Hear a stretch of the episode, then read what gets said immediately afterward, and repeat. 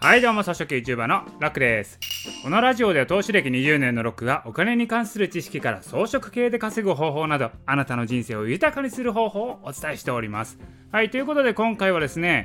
2020年の倒産件数の実態、これが経済実態かということでお送りしたいと思います。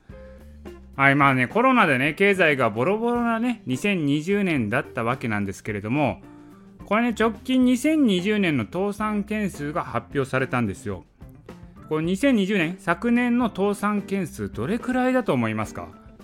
ちなみになんですけども、その前の2019年、2019年の倒産件数が8354件倒産したんですよ。じゃあ2020年はどれくらいになったのかっていうことなんですよ。まあね、このラジオを聴いている人なら想像がつくかなと思うんですよね。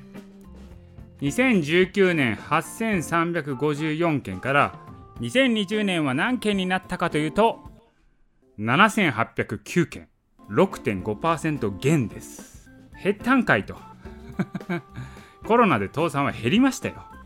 これねもうお分かりだと思うんですけれども政府のお金のばらまきの効果です。まあ、必要以上にお金をばらまいたおかげで潰れるはずの企業も生き残ってる状態なんですよね。これニュース報道とかでやればコロナ倒産が何件になりました？とかねなんか増えてるイメージで報道されますよね。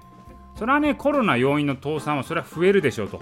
もともとのゼロですからね。それから増え増えていく一方なんですけれどもでも企業倒産全体で見ると減ってるんですよ。だからここでね倒産件数減りましたイエーイみたいな報道すると多分クレーム来ると思うんでなかなかね報道は言えないと思うんですけれどもでもちろんねこの話は倒産件数の話なんですね。でこれに廃業と休業は入ってないんですよ。まあ、廃業休業っていうのはもう倒産にはなってないけれども店じまいをするということですね。で廃業休業はもう25%ぐらい増えてるらしいのでやっぱきつい人は多いっていうのは多いと思うんですよ。ただ債務超過で解散する場合はこれ倒産に値するのでそういう意味では債務超過にならない範囲で廃業休業する人が増えてるっていうことですね。だから借金まみれになる前に撤退しとっていうのが多いんじゃないのかなと思いますこれね何が言いたいかというとですねこれいつも言いたいこと同じなんですけどめっちゃお金ばらまいてますよねそりゃバブルなりますよということですということで今回はですね2020年の倒産件数はい、これを見てですね思ったこといろいろあると思うんですけれどもまあ最終的に言いたいのはやっぱバブルだ